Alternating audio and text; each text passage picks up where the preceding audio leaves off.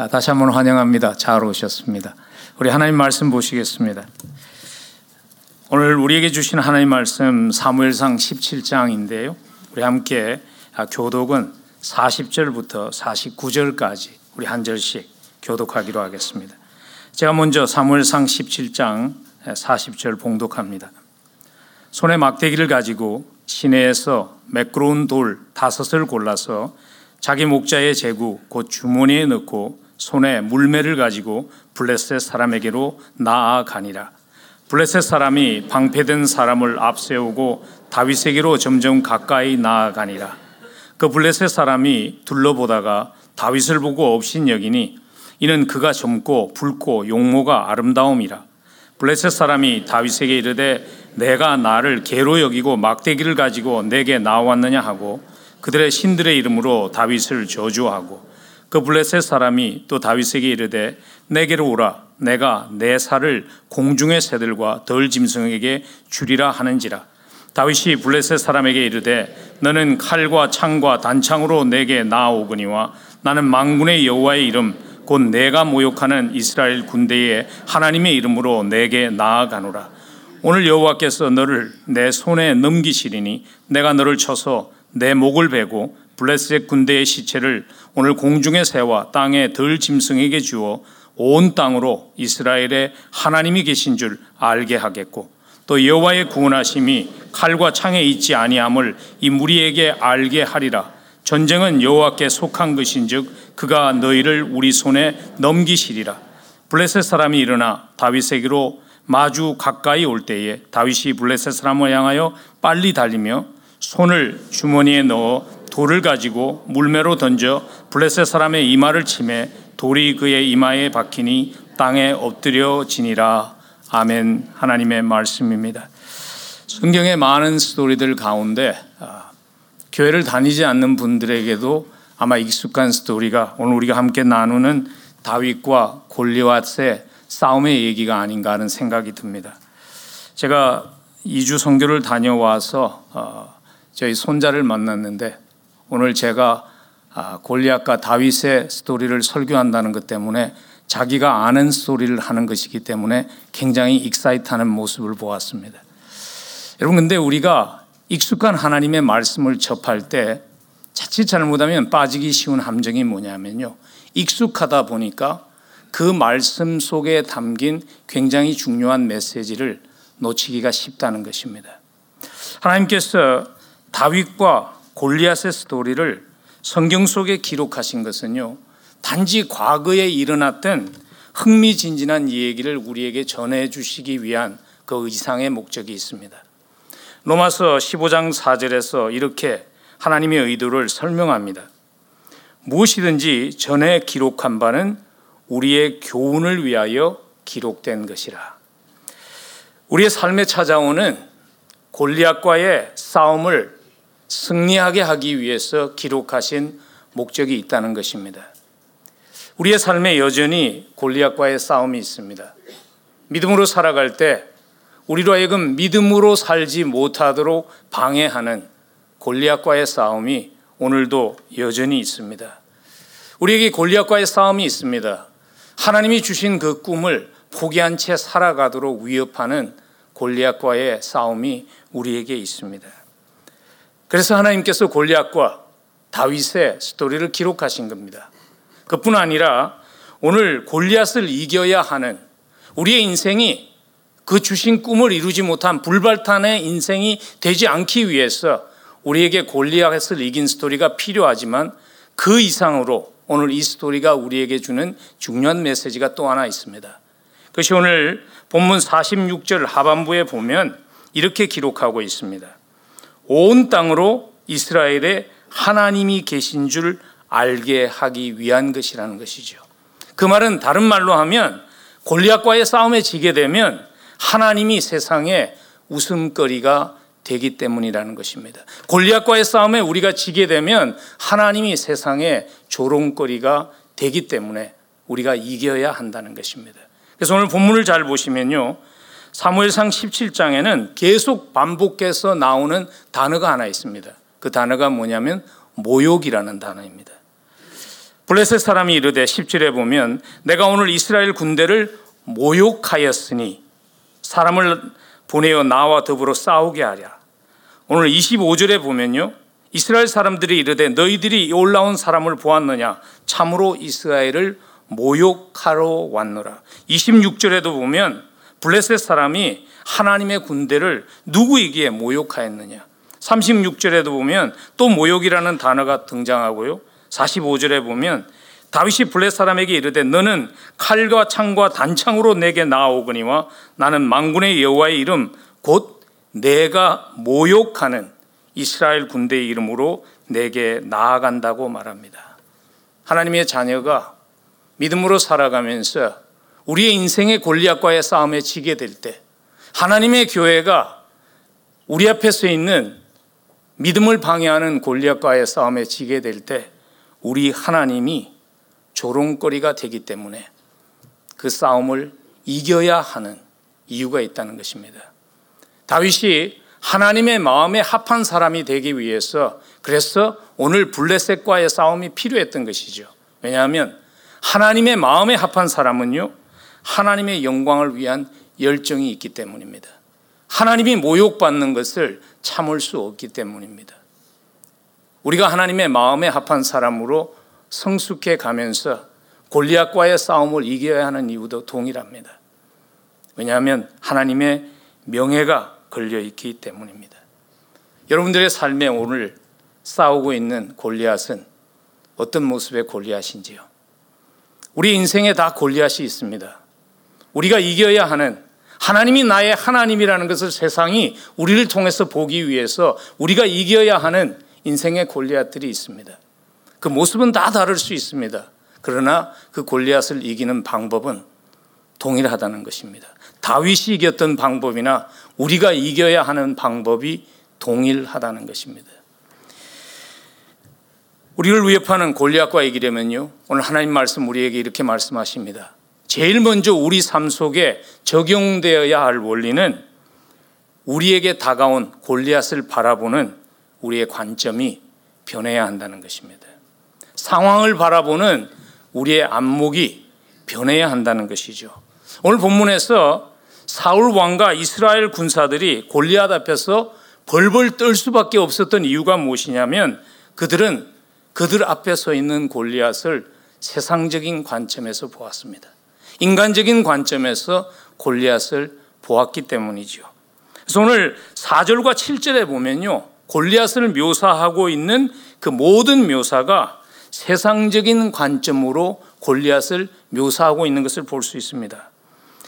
그 사람의 키가 여섯 규빗 한 뼘이요. 요즘 우리가 쓰는 그 measurement로 바꾸면은 거의 한 287cm가 되는 구척이 넘는 9피트가 넘는 그러한 거인이었다는 것이죠.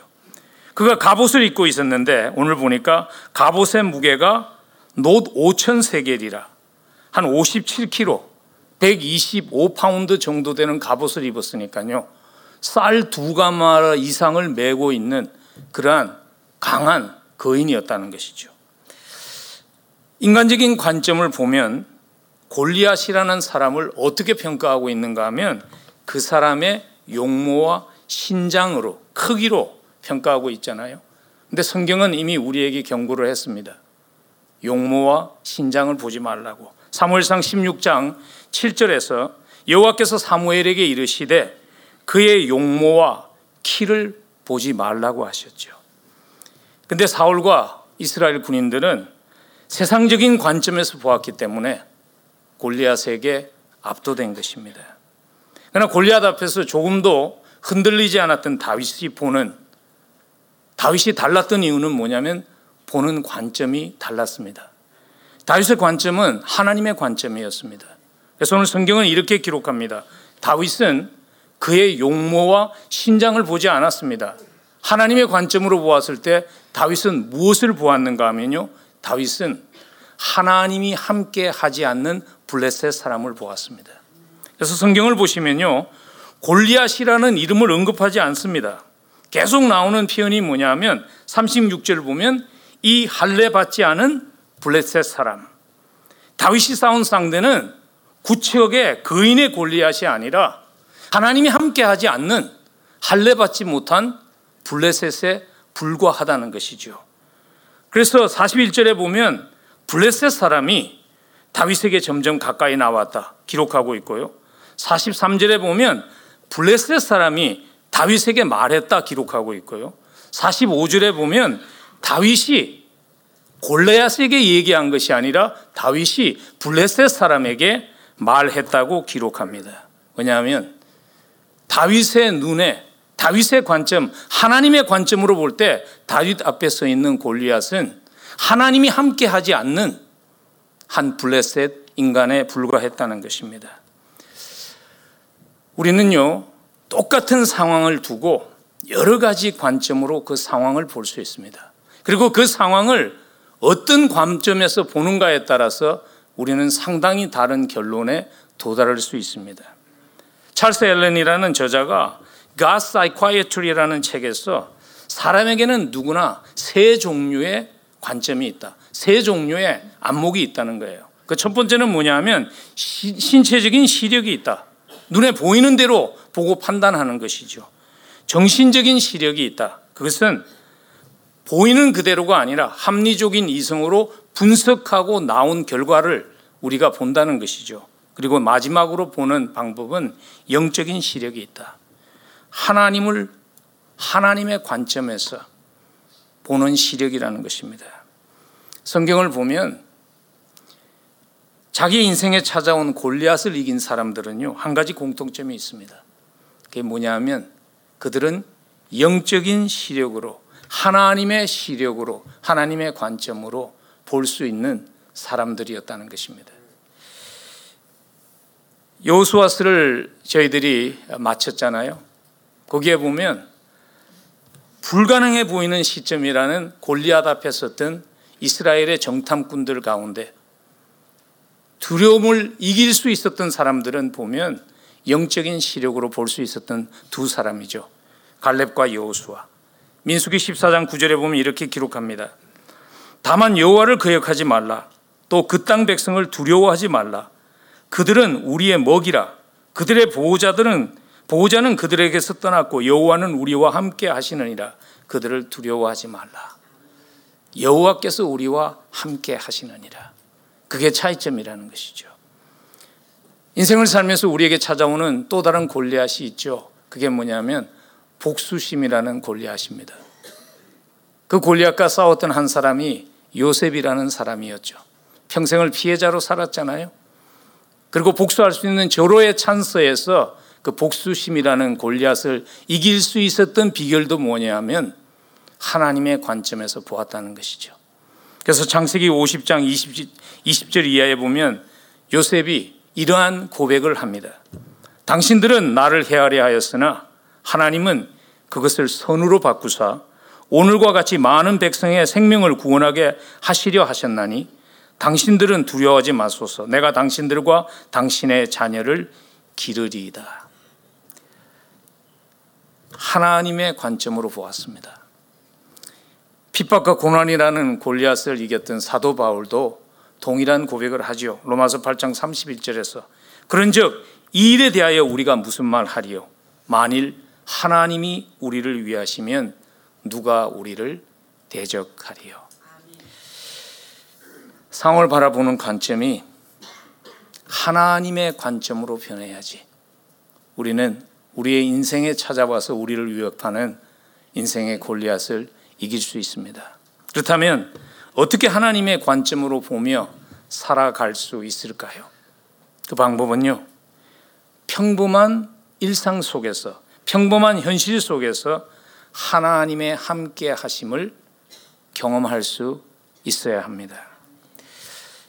오늘 다시 골리앗을 하나님의 안목으로 보면서 이길 수 있었던 비결을 37절에서 이렇게 설명합니다. 37절 한번 보십시오. 또 다윗이 이르되 여호와께서 나를 사자의 발톱과 곰의 발톱에서 건져 내셨은즉 나를 이 블레셋 사람의 손에서도 건져 내시리이다. 다윗이 지금 골리앗 앞에 서서 하나님의 안목으로 볼 수 있었던 그 이유는 무엇인가 하면 그의 일상의 삶에서 주어진 일이었죠.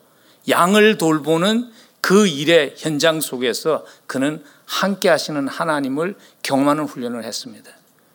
그 삶의 현장 속에서 다윗은 하나님의 크고 놀라우심을 경험하는 그 훈련을 했다는 것이죠. 다윗이 오늘 이렇게 고백하지 않았습니다. 나는 하나님의 성소에 나가서 기도함으로써 그렇게 얘기하지 않았습니다. 물론 기도했죠.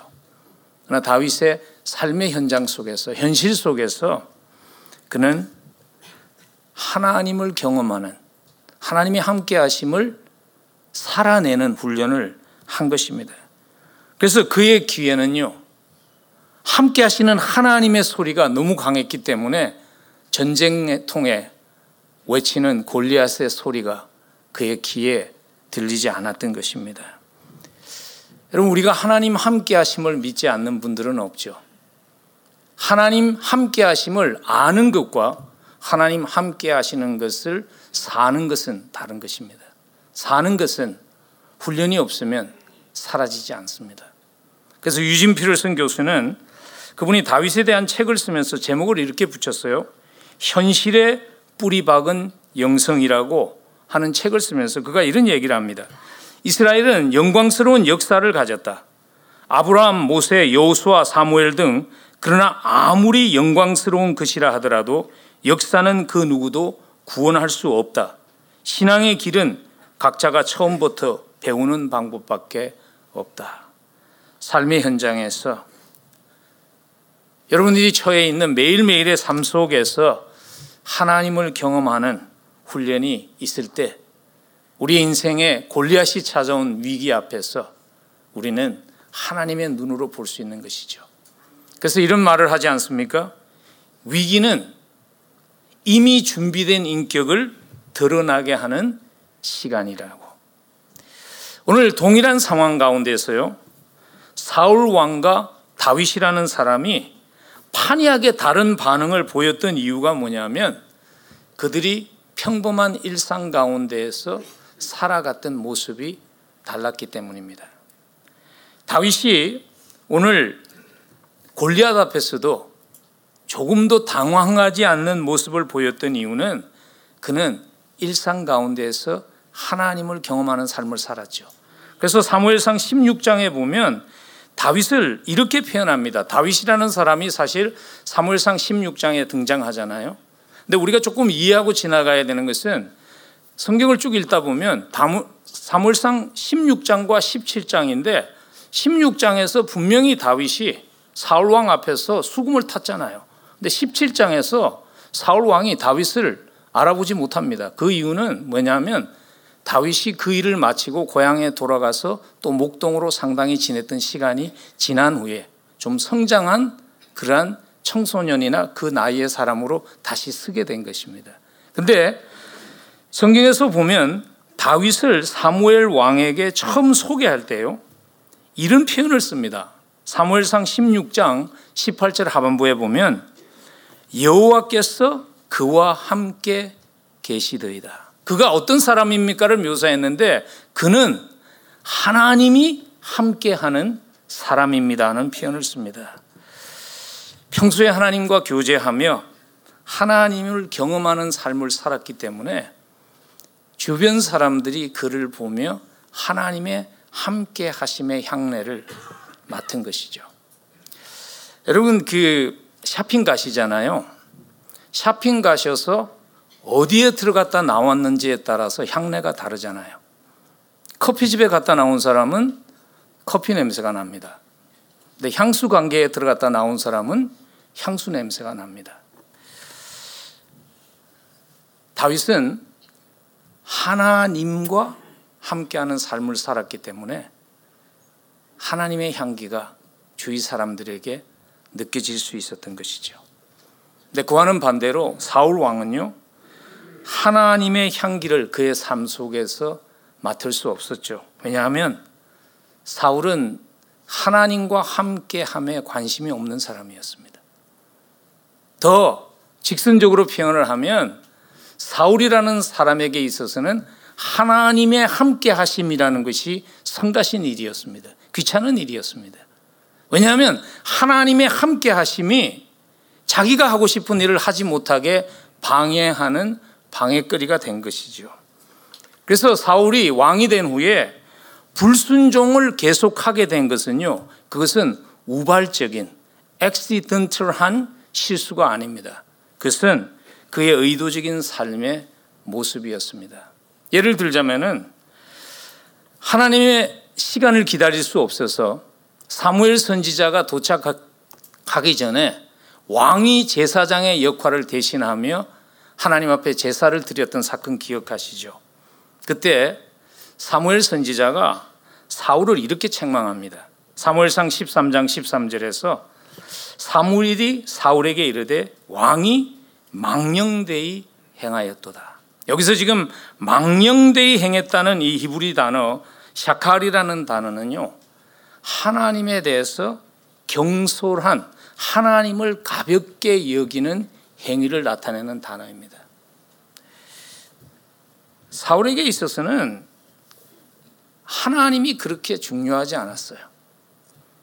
하나님이 나를 어떻게 생각하는가가 그렇게 중요하지 않았어요. 그에게 더 중요한 일은 무엇이었냐면 사람이 나를 어떻게 생각하는가 하는 것이었죠. 그래서 그 이후에 이어지는 또 한 가지의 실수인 그 실수가 아니라 의도적인 실수죠. 아말렉 아말렉과의 전쟁에서 이기고 난 후에 하나님께서 명령하셨죠. 모든 것들을 다 처분하라고. 근데 그가 아말렉과의 싸움에서 이긴 후에 짐승들 중에서 좋은 것들을 숨기잖아요. 살려두잖아요. 그때 그 모습도 뭐냐면 그는 하나님께는 관심이 없었던 거예요. 하나님이 날 지금 어떻게 보는가는 관심이 없었던 거예요. 그래서 그의 삶에는 사람 냄새로 가득 찬 것이죠. 그래서 사무엘상 15장 12절에 가면 사울이 갈멜에 이르러 자기를 위하여 기념비를 세웠다고 기록합니다. 근데 여기서 그 기념비라는 히브리 단어 야드라는 단어가 뭐냐면 나의 수고로 이루어진 일을 의미하는 탑을 세웠다는 거예요. 그래서 한국 성경에 한글 성경에 자기를 위해서 기념비를 세웠다고 번역을 한 이유가 그거죠. 내 잘난 것을 나타나기 위해서 기념비를 세웠다는 것입니다. 하나님으로 가득 차 있어야지 하나님의 향기가 나는데 사람으로 가득 차 있으니까 사람 냄새가 날 수밖에 없었던 것이죠. 여러분 우리 자신은 어떤지요? 혹시 우리는 너무 나로 채워진 거 아닐까요?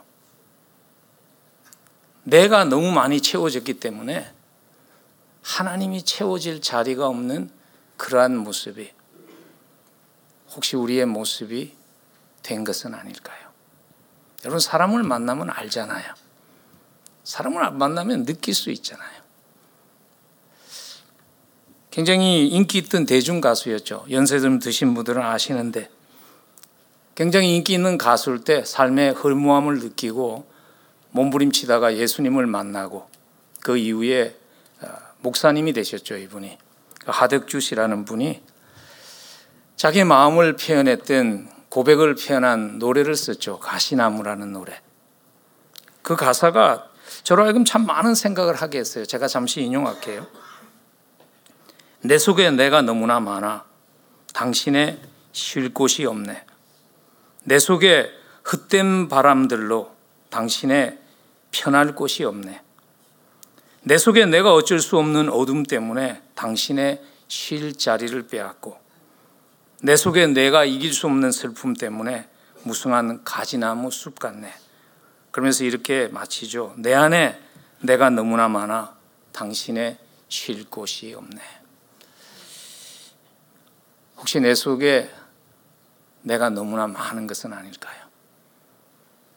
그래서 하나님이 차지할 수 있는 공간이 없기 때문에 우리는 사람의 냄새를 풍기고 있는 것은 아닐까요?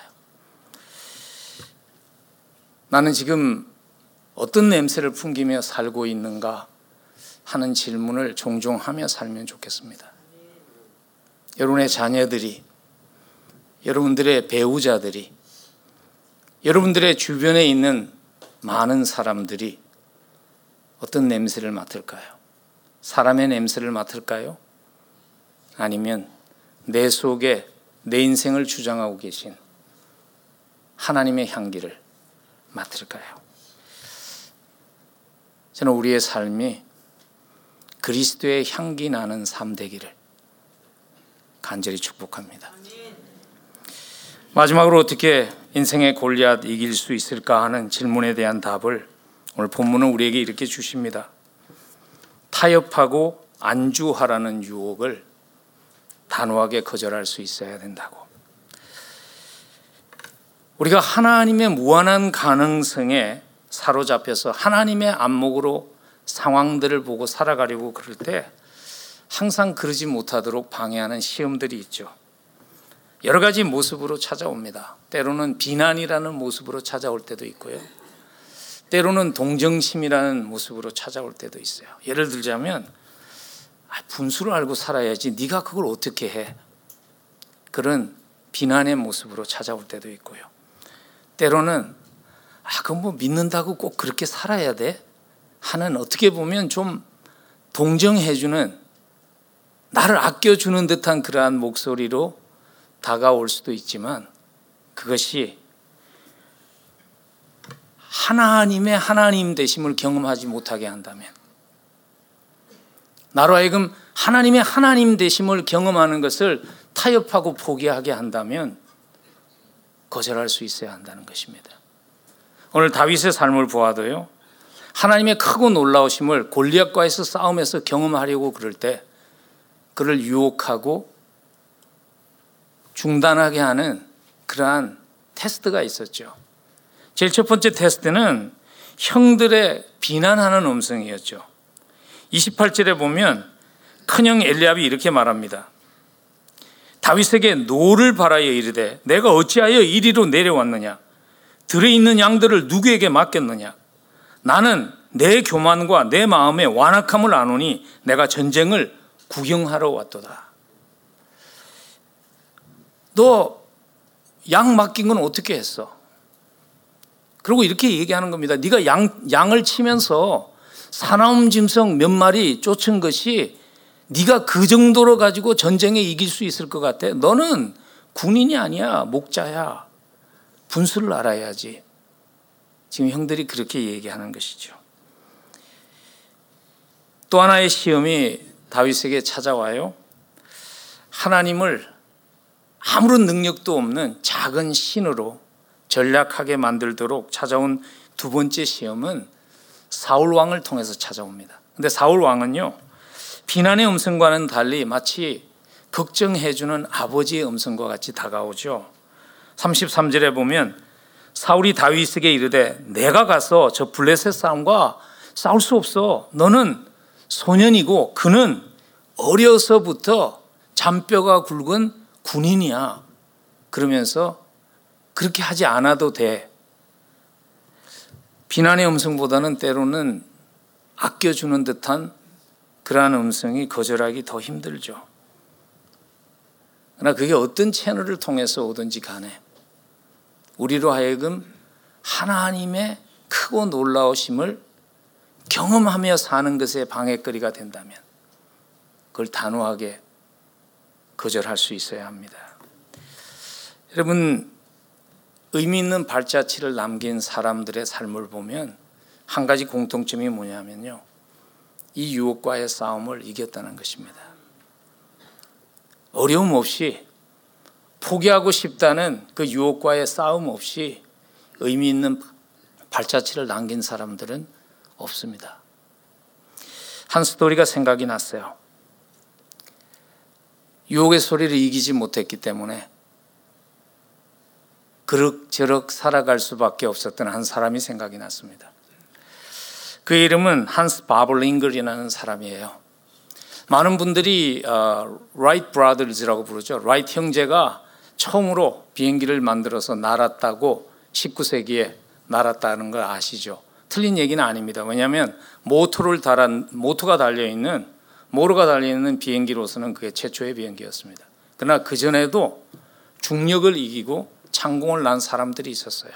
그 중에 하나가 한스 바버링글이라는 독일에 살았던 16세기에 살았던 사람이었어요. 알프스 산에 올라가 가지고요. 자기가 만든 기구를 타고 창공을 날았어요. 그 당시에 사람이 난다는 것은 상상할 수 없는 일이었거든요. 근데 날았어요, 그가. 그 소문이 퍼졌어요. 그랬더니 그 주교가 그 얘기를 들은 거예요. 한스 바버링글이 중력을 이기고 창공을 날았다고. 근데 때, 때 맞추어서 그때 왕이 그 지역을 방문하게 된 겁니다.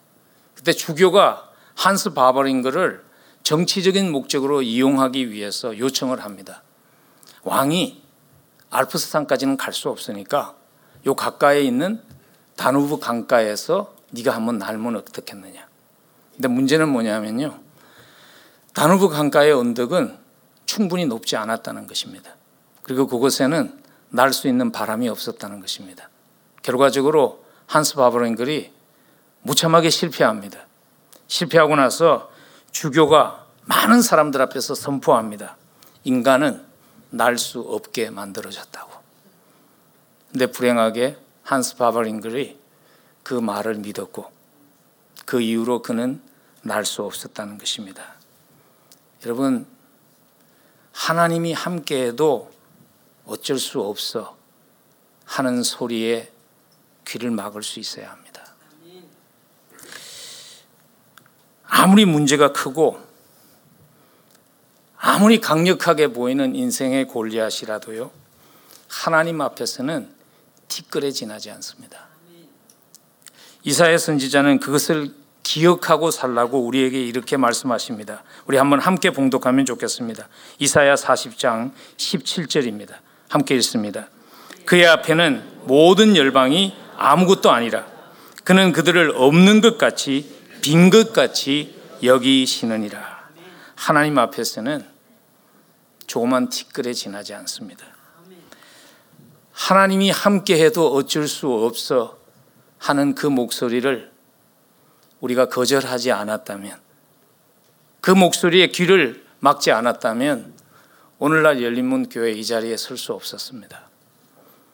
여러분 교회가 하나님에게는 불가능이 없다는 것을 이론적으로 믿지 않는 교회는 없습니다. 나그 이론대로 사는 사람들은 그렇게 많지 않습니다. 제가 기억합니다. 22여 년 전에 저희가 이 자리에서 예배 드렸습니다. 저희와 함께 오래 있었던 분들 기억하시죠? 이거 사실 굉장히 많이 업그레이드 된 모습의 예배입니다. 그때 다 안 된다고 그랬습니다. 네, 하나님은 된다고 그러셨고요. 그것을 믿었던 많은 분들의 흔들리지 않는 하나님의 음성에만 귀를 기울였던 것이 오늘 열린문 교회가 여기까지 오게 했습니다. 감사를 드립니다. 앞으로도 우리 주변에는 안 된다는 소리가 너무나 많을 것입니다. 하나님이 함께 해도 안 된다는 소리에 귀를 기울이지 말고 불가능이 없으신 하나님, 함께 하시며 이루기를 원하시는 그 하나님의 음성에 귀를 기울이며 하나님의 나라를 펼쳐나가는 일에 쓰임받는 여러분들이 되시기를 주의 이름으로 간절히 축복합니다. 하나님의 안목으로 하나님을 제한하지 않는 삶 살아야 합니다. 그러기 위해서 꼭 한 가지 기억해야 되는 것은요. 하나님의 일은 하나님의 방법으로 해야 된다는 것입니다. 여러분 세상의 방법으로 세상을 이길 수 없습니다. 왜냐하면 세상은 우리보다 훨씬 크고 강하기 때문입니다. 오늘 아이러니컬 하게도요. 다윗에게 그런 유혹적인 제안이 있죠. 27절과 3, 37절에서 38절을 보면 사울이 다윗에게 이런 제안을 합니다. 이에 사울이 자기의 군복을 다윗에게 입히고 노투구를 그의 머리에 씌우고 또 그에게 갑옷을 입혔다. 지금 다윗을 골리앗의 모습과 똑같이 무장시키는 것이죠. 골리앗이 갑옷을 입었으니까 다윗도 갑옷을 입히고 투구를 씌우고 근데 여러분 골리앗의 방법으로 골리앗을 이길 수 없습니다. 왜냐하면 골리앗은 훨씬 크고 강하기 때문입니다. 세상적인 방법으로 세상을 이길 수 없습니다. 교회는 왜냐하면 세상은 훨씬 크고 강하기 때문입니다. 그러나 하나님의 방법으로는 우리가 이길 수 있습니다. 다윗이 오늘 택한 하나님의 방법은 무슨 방법이죠? 오늘 40절에 이렇게 기록했습니다. 손에 막대기를 가지고 시내에서 매끄러운 돌 다섯을 골라서 자기 목자의 제구 곧 주머니에 넣고 손에 물매를 가지고 블레셋 사람에게로 나아가니라. 오늘 다윗이 택한 하나님의 방법은요. 조약돌을 골랐다는 것이 아닙니다. 유진 피를슨 교수가 오늘 이 본문에 담겨 있는 의미를 굉장히 잘 설명을 했어요. 그분은 이렇게 말합니다. 다윗이 물맷돌을 고르기 위해서 다윗은 무릎을 꿇은 것입니다. 그는 관습적으로 남들과 같은 방법으로 하지 않고 하나님의 방법인 무릎을 꿇음으로 살아가는 모습을 보여준 것입니다. 그렇게 해석을 합니다. 물론 성경에 보면 다윗이 무릎을 꿇었다는 기록은 없습니다. 그러나 45절에 담겨 있는 다윗의 고백을 보면 그 무릎 꿇음이 단순한 돌을 죽기 위한 무릎 꿇음보다는 하나님 앞에 무릎을 꿇은 모습이라고 우리가 해석할 수 있다고 생각합니다. 45절에 보면 다윗이 이런 말을 하죠. 다윗이 블레셋 사람에게, 블레셋 사람에게 이르되 너는 칼과 창과 단창으로 내게 나오거니와 나는 망군의 여호와의 이름 곧 내가 모욕하는 이스라엘 군대 하나님의 이름으로 내게 나아가노라. 다윗이 무릎을 꿇은 것은요. 하나님 앞에 하나님의 방법으로 나아가는 상징적인 모습입니다. 그러나 우리가 여기서 한 가지 또 오해하지 말아야 되는 것은요. 다윗은 아무런 준비 없이 기도만 하지 않았다는 것입니다. 다윗은 이미 물매를 능숙하게 사용할 줄 아는 준비를 다 했습니다. 근데 그는 알았습니다. 사람의 준비만으로서는 부족하다는 것. 사람의 재능만으로는 부족하다는 것. 그래서 하나님 앞에 자기가 할 수 있는 인간적인 준비를 다 한 후에 하나님 앞에 겸손히 무릎을 꿇은 것이죠. 여러분, 우리도 선택해야 합니다. 하나님의 방법으로 하나님 앞에 무릎 꿇는 기도의 능력으로 살 것인가? 아니면 나의 경험과 나의 지혜로 살 것인가를 선택해야 합니다. 어떤 태도를 선택했는가에 따라서 우리는 사울과 같이 인생에 찾아오는 골리앗 앞에서 벌벌 떨며 살 수도 있고요. 아니면 다윗과 같이 그 앞에서도 조금도 요동됨이 없이 흔들리지 않는 다른 모습으로 살 것인가를 우리는 다른 경험을 할 수 있게 될 것입니다. 혹시 아직도 여전히 골리앗 앞에 깜짝깜짝 놀리며 살고 있는 것은 아닐까요? 왜냐하면 여전히 내가 가진 것, 내가 할 수 있는 것으로 싸우고 있기 때문은 아닐까요? 무릎으로 살면 다른 차원의 삶이 열립니다. 다윗과 같이 우리도 인생의 골리앗 앞에서 벌벌 떨며 사는 것이 아니라 세상의 소란함 가운데서도 전쟁터 속에서도 하나님의 평안을 맛보는 그러한 삶 살 수 있으면 좋겠습니다. 여러분 잊어버리지 마십시다. 우리에게 필요한 것은 새로운 것이 아닙니다. 우리에게 필요한 것은 뭔가 새로운 방법이 아닙니다. 우리에게 필요한 것은 더 많은 것이 아닙니다. 우리에게 필요한 것은 이미 하나님이 우리에게 주신 그 하나님의 방법으로 사는 것입니다. 주님께서 말씀하셨잖아요. 기도 외에는 이런 유가 나갈 수 없다고. 기도 외에는 인생의 이런 문제가 해결될 수 없다고 하나님께서 주님께서 말씀하셨지 않습니까?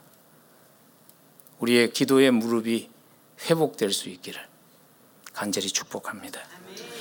우리의 기도의 무릎이 회복될 때 우리에게 이미 주어진 지극히 평범한 것들, 실물가의 조약돌과 같은 것들이 하나님의 능력을 나타내는 도구로 우리의 인생의 골리앗을 넘어뜨리는 그러한 하나님의 크고 놀라우심을 경험하는 삶이 될 수 있기를 주의 이름으로 간절히 축복합니다. 말씀 마무리 짓습니다. 여러분, 우리의 삶에 골리앗과의 싸움은 계속됩니다.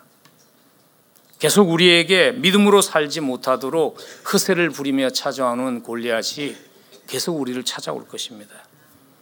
오늘 이 자리에도 여러분의 인생의 골리앗 앞에 서 있는 분들이 계시지 않습니까? 그 싸움 피할 수 없습니다. 하나님 오늘 우리에게 이렇게 말씀하십니다. 세상적인 방법으로 싸우지 말라고. 세상적인 방법으로 세상을 이길 수 없기 때문에 하나님의 방법으로 싸우라고. 하나님의 눈으로 보며 영의 눈으로 함께 하시는 하나님을 보며 기도의 무릎으로 승리할 수 있는 우리 모두가 될 수 있기를 주의 이름으로 간절히 축복합니다. 기도하겠습니다. 우리 이렇게 기도하십시다. 하나님,